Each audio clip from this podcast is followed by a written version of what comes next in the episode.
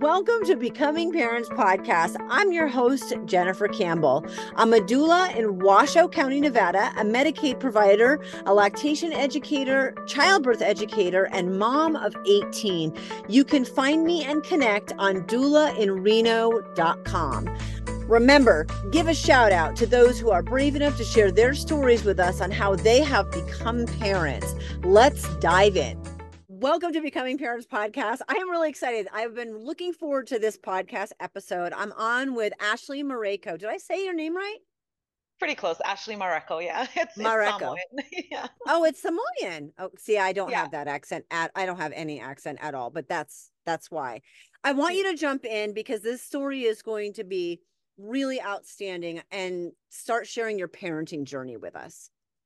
Yeah. So my parenting journey started in senior year of high school. Actually, it would have been junior year, but I was graduating a year early anyways. And I found myself 16 and single and pregnant and at a Planned Parenthood where they were like, hey, there's options. And I was like, no, I thought I was grown. I'm going through this. I thought I was old enough. I got to deal with these consequences. And so my son Ezekiel came at 16. Yeah. And then 16. Yeah. So I graduated high school and a month later delivered him. Wow. I mean, well, first of all, I want to jump in because I graduated in 1988. So this was like dinosaurs were roaming the earth then. Yeah. But when I was a junior in high school in that 86, 87 year, mm-hmm. One of my friends, Rose, was pregnant. And I remember how people treated her horribly. And I stuck up for her as much as I knew how to at the time, which was probably great and not great at the same time. But she stayed in school. Mm-hmm. She had her baby the end of our junior year. She came back and finished senior year. I was so proud of her. If you're going to make the decision, because look, you have three choices, right? Abortion, adoption, and being a mom. That's it. Yeah. And I was proud that she made the decision, you know, a tough decision to keep the baby. And then she stayed in school, which, I mean, I remember kids giving her a hard time. And I looked at this group of kids and I said, the only difference between her and you is that she got caught and you haven't. That's exactly it. Yes. Okay. So, so I can only imagine how hard that is to be pregnant. You were lucky, I guess, that you graduated a year early because you graduated and had a baby a month later. Yeah. Yeah, like exactly. I remember walking the line like May 26th or something and delivering him June 27th. Holy cow, Ashley. I mean, so you stayed in school. What was that like? You know, I was over high school I was always a hustler. So I found ways to sell candy in school, and I had been applying for colleges. I wanted to get out. I wanted to make money. I thought high school was a waste of time. For me, I was like, I'm not getting paid to be here 8 hours. Like, so to me, I thought I'm just gonna keep going. I was a leader in our church group, and I remember having to step down. Right, I was the last one in my group to lose my virginity, the first one to get pregnant. I thought I was going to get married, and we were going to be a family. I came from a broken home, a survivor of all the abuses, and my brothers and sisters, we share 4 dads. And so I wanted to be a parent who had one person, and it was going to be it. And the only way out was going to be the grave. And I said, hey, I'm pregnant. And he said, hey, I've been cheating on you, and left. And so I found myself at 16. The good thing is that I had a lot of anger growing up. And so I used that of, I'm going to prove you all wrong. And so I got a doula for the pregnancy. She offered her services for free. She wanted to make sure I was supported. My dad was there for the birth, so I had those support systems in place. My mom was too, but I've always been a dad girl. I was in and out of foster care at that point and delivered him. And a couple months later, we both went into foster care. But I had foster parents that allowed me to raise my child. So I got to raise my child. I made the decisions on him for the first couple months we were in. And I think we got out around 8 months. He was 8 months old, and I had been working and caring for him, and I wasn't 18 yet. But my mom, I think there was some details, but she didn't want me to age out of the system just because it would go on her record. And so I got out, and at 17, I was renting a room from somebody, and I couldn't get any like welfare benefits because I was under 18. So I just worked and had him in a daycare and made sure I paid that bill and ate ramen and chicken nuggets for a while until I met my future husband. But we made it. We did good. You know, my son's 22 now. Like, he's amazing. He survived. I mean, I had my first at 21 and it was planned. I went through infertility. I was married really young, and still I can't believe she made it out. So, I mean, I think one of the things to remember for parents listening out there, like I thought, oh, if I did it better than my parents, which look, it was way to set the bar, you know, like I wanted to do a better job, and I wanted my kids to know how important they were and how loved. And I really hope that I did that, but it doesn't matter if you loved it and chose it and try every day, you're screwing up your kids. Oh, 100%. Yeah. I know that. And so yeah. Not that I think, oh, well, gonna screw them up anyway, might as well just screw them up real good. But I mean, really, even with trying, I thought, I thought naively, you know, maybe like you did, that if you just do it differently, if you just, that it will be okay, and that it will be so much better. And it is, but still, we're all human, you know? Yeah. My goal, I think, as a child, you know, as a parent, was I wanted to protect my son so that he didn't have what happened to me. Which caused me to be very hyper vigilant on my children, you know, like very fearful that something would happen to them. And my mistake with parenting was I wanted to teach them how hard the world was so that they wouldn't get eaten alive. And unfortunately, I realized as an actual adult that I needed to be that safe place for them. Like the home needed to be the safe place where they were always loved and accepted, and that, you know, I thought the world of them, and I did, but I was so fearful that they would get eaten up by the world and become victims that I was always trying to make them tougher, always trying to make them stronger, always trying to make them better.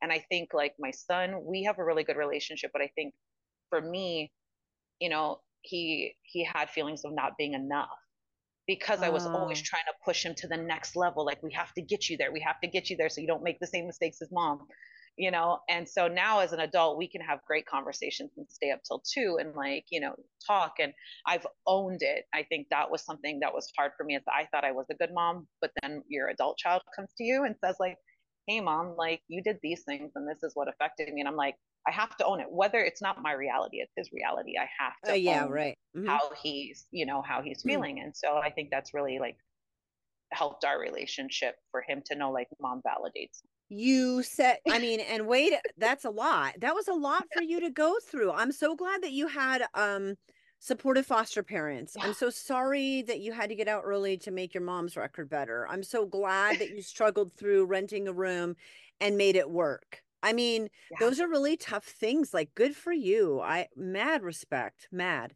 So you said that you met your future husband. Yes, my husband. Yeah. Okay. Yeah. So let's, how old was your son, and take us through that?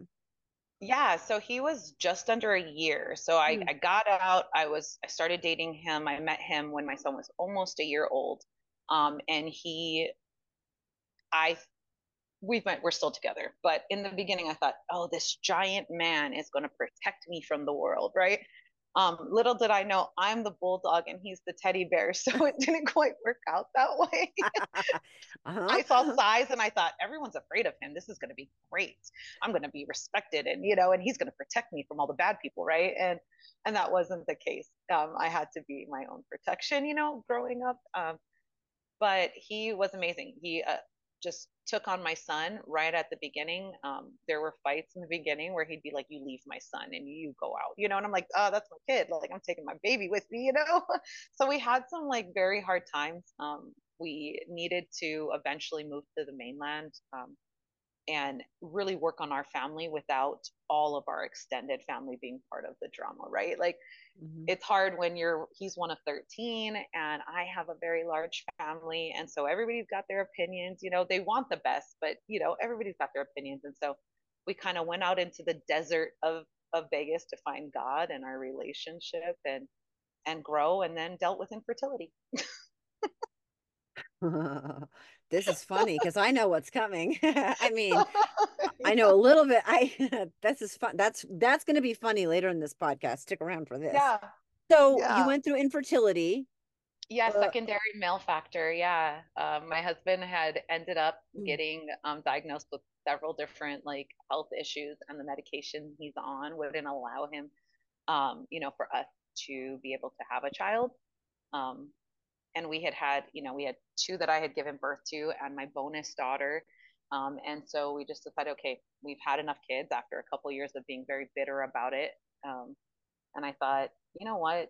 One day I remember just kind of hearing in my heart, like, you know, there's people that have no children and you're here being bitter after three, you know, like, who are you to be so bitter?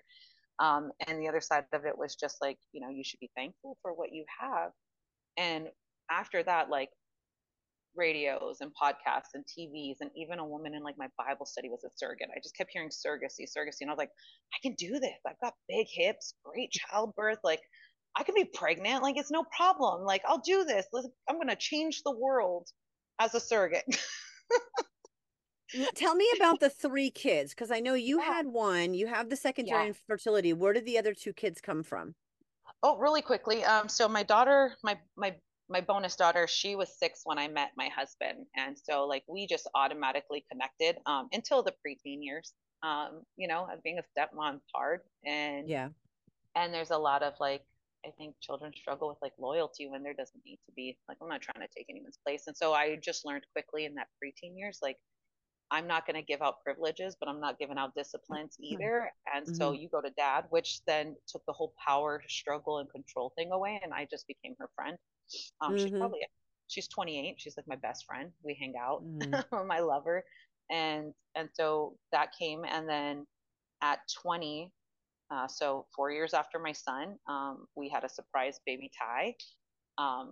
Ty's got all kinds of fun stuff, epilepsy, autism, like, but she's the most amazing kid. Taught me that it wasn't my parenting that made such a great kid the first time around. I thought, like, I looked down on parents like, oh, your children are so misbehaved. And like, my son would never throw a fit or do that. You know, he speaks sign language, you know? And then I just realized it's their souls. And I had no control over how awesome and well-behaved my son was compared to my little like Tasmanian devil that come in and swept up our whole world. Okay. So you did end up having a second one at 20. Yeah. Okay. So you have three at this point, and you wanted to have more and you couldn't. So at 20, I had prayed that my womb would be closed because we were broke and in like low income housing, and our marriage wasn't going good. And I didn't like the person I was. And so I prayed that like we wouldn't have any more children until we could own a house and be successful and like have love in our marriage. And, you know, I mean, we were both pretty young. So to try to do this whole adulting thing in Hawaii and broke really sucked. And so I prayed that it would close. And then we decided, you know, a couple years after that, like 5 years after my daughter, that we would move to Vegas and strike it rich in the nightclub industry, you know. Use my husband's giant Samoan size. I was like, you're gonna make it big there, you know. And I had a job with my current company that allowed me, I was in sales, and so it allowed me to move to Vegas and open up a fundraising, you know, company there. So we went to Hawaii, like we went to Vegas with $1,200 and 2 suitcases each. And lived at the Circus Circus for a week while we found an apartment. But it worked out. As lots of people, actually, when I moved to Reno, we did the same thing. We stayed the first week at the Circus Circus here in Reno. So that's funny. That's where people land. I think it's cheap and your kids can be entertained. So we did the same thing 19 and a half years ago. Yeah, it was a distraction. It was like, hey, look how cool Vegas is. You don't got to be sad about not being at a beach. You know? Yes, you do. 100% you do. But that's fine. That's a different story. Yeah. You guys moved to Vegas and really wanted to work on your relationship. At some point with the male fertility issues, the health and fertility, you decided not to have kids, though. So somewhere between surprise baby at 20 and then not being able to. And I get what you're saying, you know, like, how can I be so bitter? I have 3 children and some people have none. But when you are trying to have a baby and you want to, regardless, it's still fertility is fertility is fertility. I think it's amazing, though, that you went through a fertility issue personally in your marriage, because moving forward, when surrogacy came up, you got it. Like you understood being able to have, like, not being able to stop pregnancy and then not being able to start pregnancy, and kids coming from in different unique ways because you're a stepmom. So, like, what a great, God's funny, you know, how he sets all these things up. You've mentioned church a couple times. And I know when we were setting up this interview, you were working in ministry. Well, maybe not yet, but like, first of all, you had to step down from your church position when you got pregnant at 16, which, okay, I do get that, right? But then you were working for a church, because you tell me about your religious journey in your, I know about the 16-year-old, but moving forward, because you said you guys wanted to move to, like, get God more in your life and put boundaries, force boundaries on extended family, which I totally get. And then I know religion played a part in your surrogacy journey. So can you tie those together? Yeah, I can totally tie it together. So, at 16, I was part of the church. I've been, you know, part of different Christian denominations, and I, because of my childhood and being a survivor of abuses, I had a very disconnected relationship with God. So I had a very head relationship, right? Like, I knew the word, I knew what I was supposed to do. Previously, before some, you know, mental health help, I seeked validation. I wanted to be the best. I wanted that attention, the approval, things like that. And I could get that in church, right? I could be the best outside version of a Christian and have that head knowledge because I'm a good student. But I didn't have that heart relationship. And so as I was searching for that, I found a program called Celebrate Recovery, which is in a 12-step program that's Christian-based for any type of addiction. So for me, I was a rageaholic and have food issues. And so I started going to this, and I remember the first couple of times going and thinking, like, these people are insane, right? Like, I'm not one of them, right? And so this was in Hawaii. I went a couple of times, and the problem was, in a smaller group, you had someone like me who's a rageaholic with a codependent who was like my mom, and it triggered me, and I couldn't hear their hearts. It was bad for me. I was like, well, why don't you just beat him up? Like, how dare you let your husband talk to you that way, right? Like, I just had no connection. Obviously, I'll beat him up for you. Who chooses to be a victim, you know? Like, and I had no idea, which is completely wrong. Like, that's not what I'm saying. But in my denial, I didn't see, you know, that side. And so we got to Vegas, and within a month, I found a larger church that had a Celebrate Recovery program. And I dove directly in. Like, they had a whole group of angry women, and I didn't feel so alone, you know, like, and I didn't feel so crazy. And from there was the first time I had started to actually break down the walls and have, like, a heart relationship with God. And so I went through that program. I then led the program. I then joined the prison ministry, because there's a lot of angry women in prison, and those are my friends, you know? And so we went through that. And then God led me into a Christian school, and I, you know, like, and I felt like I was supposed to be there. And I thought, who is going to hire me with my anger, you know, previous anger history, which also caused, like, mutual frays when I was younger, my, you know, like, which are technically just bar fights in Hawaii, we do those. And so I thought, there's no way anyone's gonna hire me. And I went in and I just wrote this whole essay about how I wanted to be there and how I have changed and I've been in recovery, and my heart no longer is hard like that. And they gave me a shot. It had been years, so I wasn't like a criminal that just went to work at the school. But they gave me the job, and I just excelled in the preschool. I loved loving on these kids. I was able to heal that, some of the hurt and some of the embarrassment I had of not making the best choices with my children, right? Not being as patient as I should, not, you know, celebrating and playing more with them. And so I did that with this group of, like, 16 kids, you know, and my children got involved with it. So they would come and they'd volunteer, and my son would come and help out. And so we just really got involved with the church and with the school that I was helping with. And that's when I started to hear, you know, that's when I was like, okay, I'm safe enough. I feel like we're financially stable. We have a good marriage. I have a good heart. Like, I want to have a child.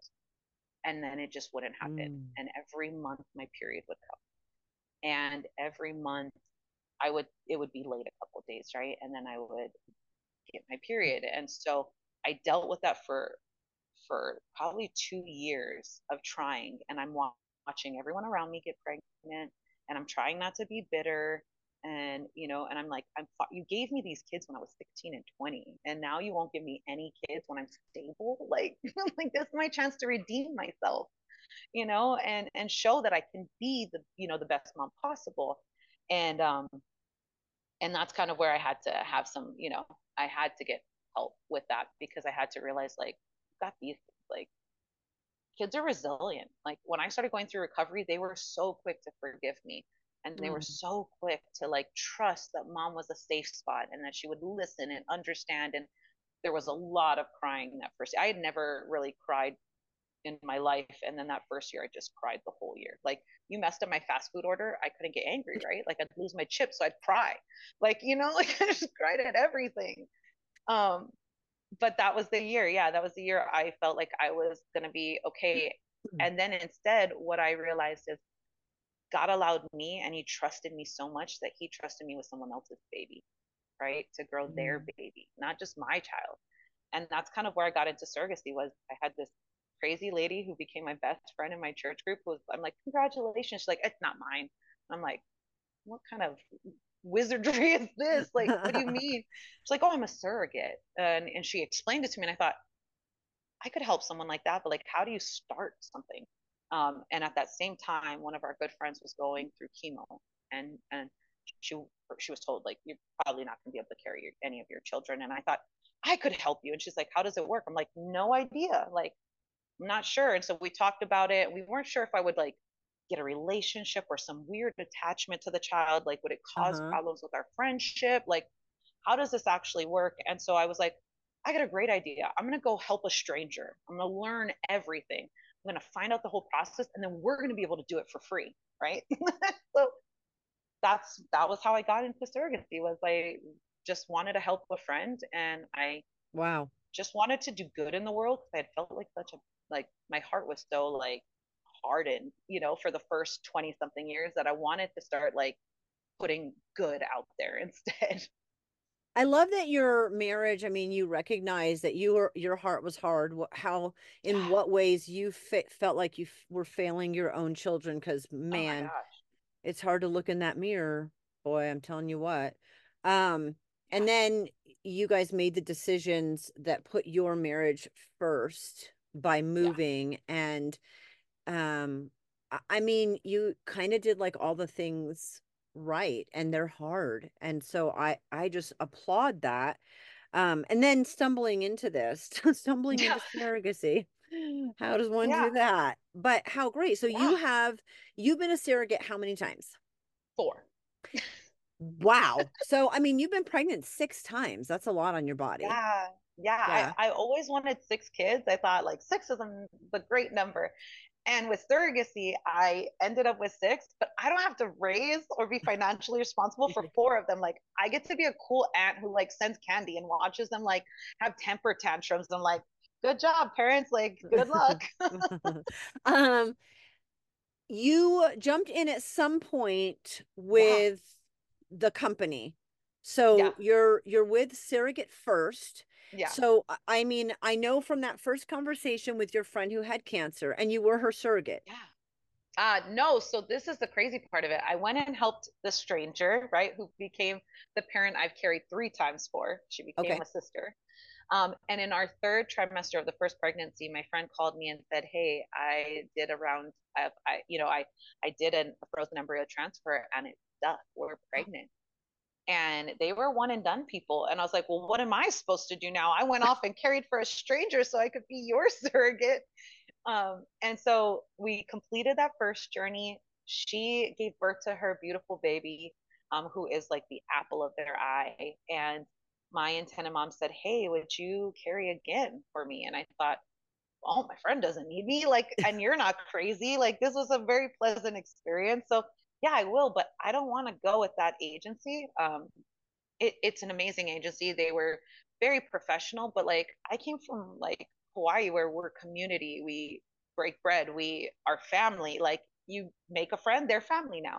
And I didn't feel that. And I think surrogacy is so intimate that I wanted to have those feelings. Like, I didn't do it for the compensation. I did it because I wanted the experience. I wanted to feel those relationships and build those memories. And so she said, that's okay, I understand.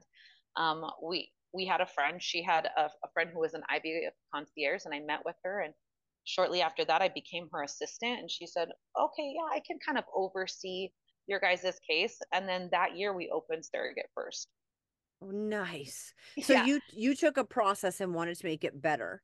I did. So I'm a doula here in Washoe County, and one of my clients is a surrogate. She's due in August of 2024. So when I got the email asking about interviewing you, I forwarded it to her and I was like, what do you think? And she said, so I want to talk about this because I know that you started something. She said, while surrogacy is awesome, companies that embezzle from IPs and surrogates have been an issue. She said EWS is no longer or closing down. The owner is meant to be arrested. This was a couple months ago. She has over $1 million of combined embezzlement.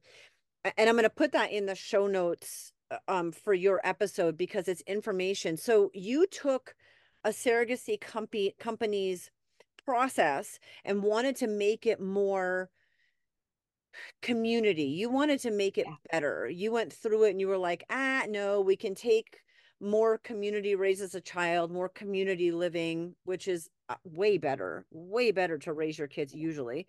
And you wanted to bring that into the surrogacy business. And then on a side note, there was all this other stuff, like how awful that families who can't have children and women who are willing to be surrogates are getting money stolen from them. That just made me furious when I heard it. Can you talk to me about the companies and how things work and how you really wanted to set yourself apart? Yeah, for one, with that whole incident, I've grown my friend with that surrogate. That was one of the major victims. It's unfortunate that people go through that. And so there's an organization called Seeds Ethics, and they create standards for the surrogacy field. I'm a volunteer with them. One, because I'm a rule follower. I like rules. I like black and white. You know, you don't have to worry about sometimes the gray areas, and there's always gray. Some of the things that, you know, are recommended are to protect surrogates and parents.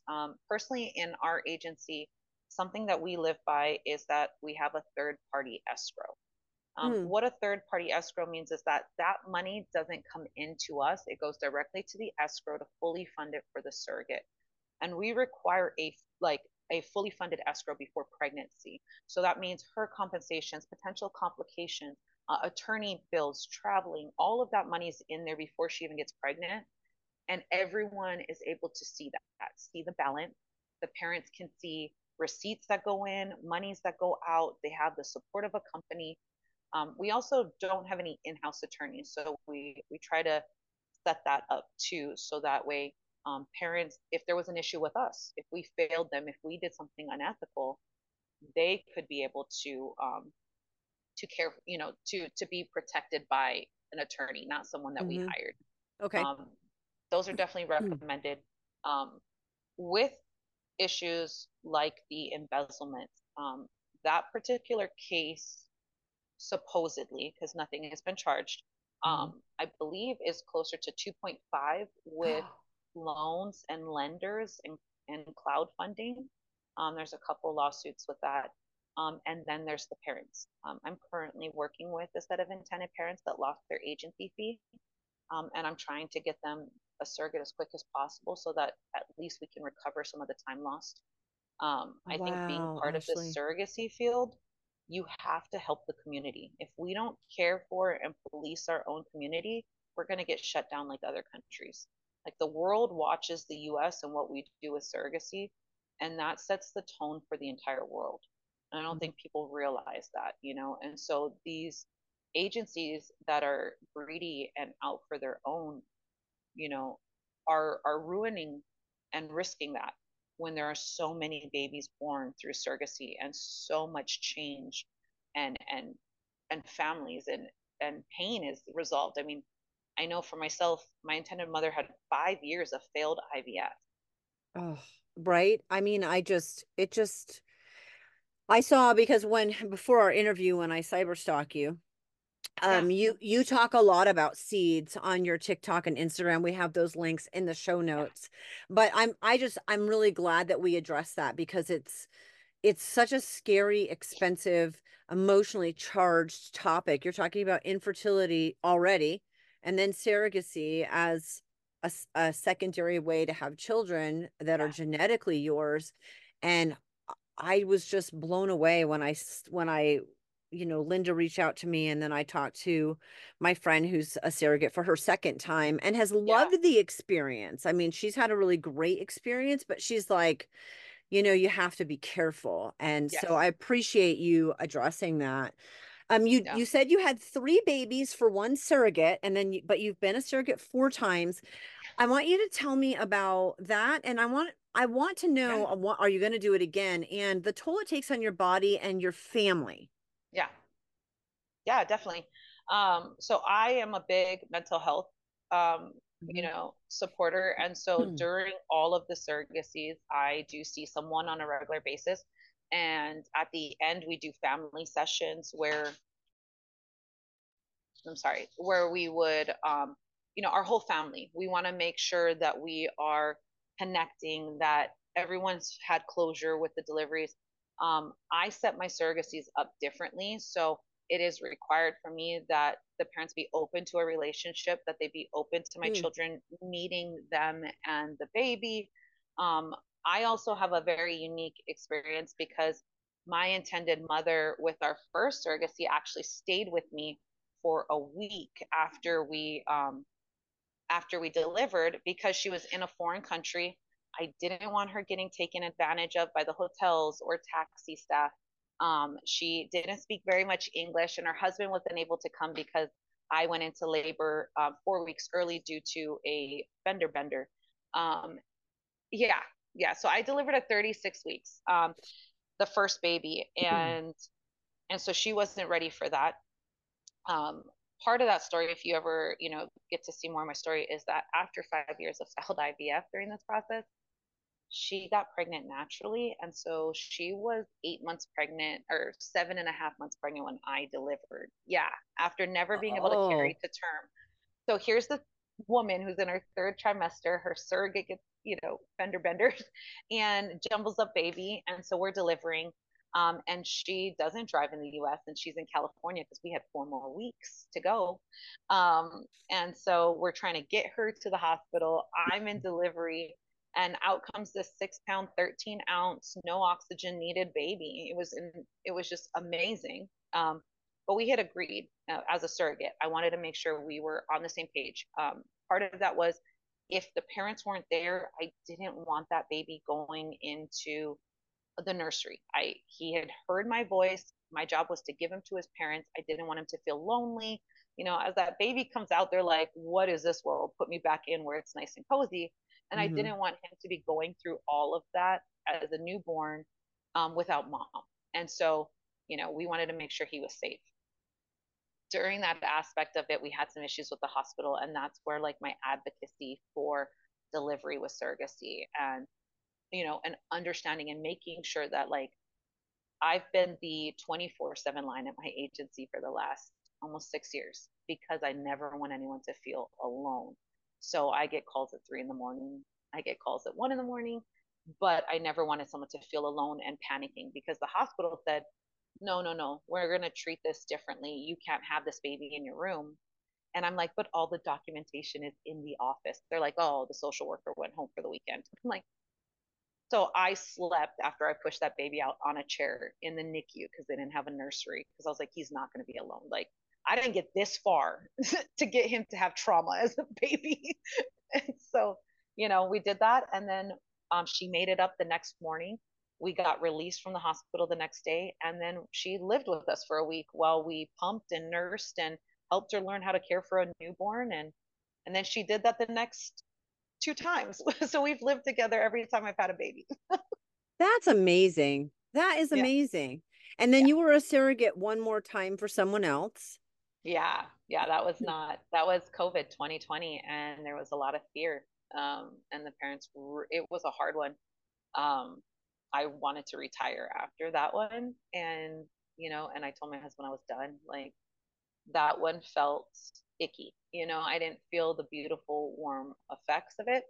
So basically what happened with them was they had one embryo. We had one shot. And this little guy, we named him Jonah as a nickname, because he was such a delayed starter. Like, we got our first HCG and he was like 18 or 19, and the cutoff was 18 for like the levels for HCG pregnancy hormone. Then 2 days later, we go back and it barely doubled. And the doctor's like, this is not going to be viable. I'm like, can we just wait till the weekend? Like, maybe he's just a late bloomer. And he just continued. When we did heartbeat confirmations, he measured 2 days behind. So he must have just implanted late. And so there was just thing after thing with him. But then COVID hits, right? And I deliver July, I think 7th, 2020. And the parents are, I'm 38 and a half weeks pregnant. He has stopped moving. He's like lowered, you know, decelled fetal movement. We're doing, you know, we're doing those fetal, you know, tests, you know, the non-stress test or whatever to check if he's okay. And I looked at my doctor and he looked at me and I was like, I'm worried. And he's like, he's fully baked. Let's just get him out, because if there's something wrong, it's easier to take care of it outside of the womb than you go into an emergency C-section. But unfortunately, the parents did not speak English. They didn't understand. And so on their end, there was a lot of fear. One, their baby was coming early. They didn't understand 38 and a half weeks was okay. They were in Cambodia because in order to get from China to the US, you had to quarantine in a couple different countries for a week or two. And so they're 4 days away from getting there, and their baby's going to be born. It's their only shot. It was just, they got very aggressive, very angry, threatening. And we had to cut off contact until delivery.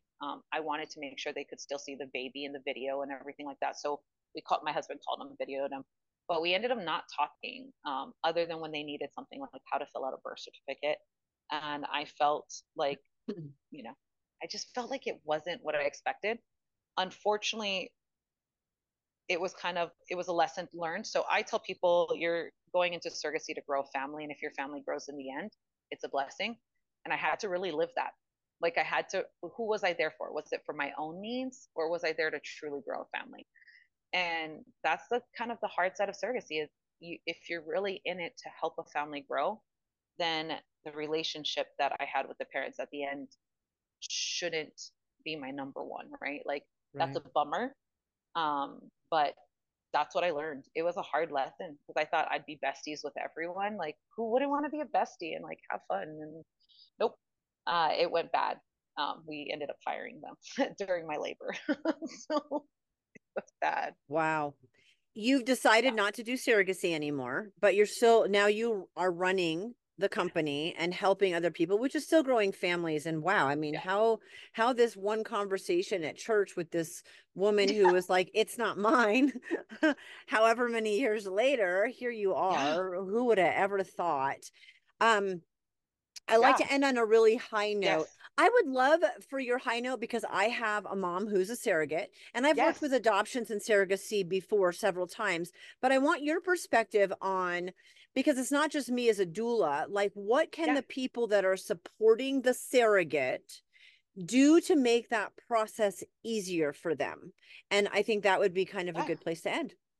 I think that's amazing. Yeah. So as a support system, one, realizing that when we deliver, we are pumped with hormones. We may be crying, but to just assume that we're crying because the baby is gone and ripped from our arms is not, it's not respectful. We don't want that child. We had a surrogacy because we don't want any more children of our own. We're okay with that. we're pumped with hormones, we're going to cry for no reason. The other side of it is that as a surrogate, I loved, and I look back and I'm thankful for every journey. And I was a type A personality. And so sometimes people, when you get to the end, it's like being fired from a job you're really good at. We're going to mourn the end of that season, not the baby, not, oh, you know, there's a hole in our heart. We're mourning this season that we loved being surrogates. I loved being a surrogate. I loved every part of it. I loved watching the families get excited and their families being complete or growing. And, you know, and I love labor and delivery, believe it or not. I think it's beautiful what the human body can do. You know, I've had the 6 births. They were all vaginal births. I've got to experience them without any epidurals and just my body pushing that child out on its own. You know, so like all of that is beautiful, but it's still a season that's ending, and it's okay to be sad about that. And it's okay to sit in that for a minute. And then, you know, for us to be able to get back to our lives. So I would say for her, just supporting her and understanding, like, maybe sometimes the surface emotion, it's not what others who have never been through surrogacy think about it. There's a whole community. And I'm actually launching a 4th trimester for the entire surrogacy community. This will be coming out next week. It's free to everyone. It's going to have mental health classes, so support, a health and wellness program, a whole group of surrogates that are in their postpartum era, the 4th trimester, for love and compassion and just being sisters. No matter if you're independent with an agency, it doesn't matter. Like, there's a whole community of women that are ready to support surrogates, no matter where they're at in their journey. And so I think just understanding, like, reach out to those communities, and for family members to understand, like, check it out. We're not crazy. Like, this is a beautiful thing that we're doing. The one thing that I think about is how, you know, because family members don't necessarily do this, but as a doula, I have postpartum appointments. I'm making sure breastfeeding goes well and the mom is healing. And those things are all still happening to your body, even though there's not a baby present. And so I always think, like, supporting the mom's physical recovery as well as the emotional recovery, right? And do they want to pump and donate? Do they not necessarily to the baby if the parents don't want it, but like just in general, do they want to do that? How do you wean them off of that? You know, like there are big things that you have to decide and talk about. It's not about handing the baby over and then being like, bye. Like that postpartum mom's journey is pretty massive. So And I've always felt bad, my first 2 journeys, asking family and friends for help, because I was like, well, I don't have the baby at home, right? But like, for family and friends, if you would just offer to bring a meal, like, treat it like she's just given birth, you know, even if the baby's not there, it would be such a help, because we are. And I hated asking for help because I felt like I signed up for it. So why should I ask people for help? But my whole support system was just waiting for me to, like, ask, and they wanted to help because they love me. Not because of the actual act of bringing home a baby, but because they loved Ashley. They wanted to be able to help and bring food. They just didn't know if it was acceptable. And so as family, just bring the meal over, like, drop it at the doorstep, order it, you know, like, help with laundry. We're still healing. Yeah. Ashley, thank you so much for being on and sharing. What a pleasure. Oh, I'm so sorry. I get rambling. I love it. I love it. Thank you.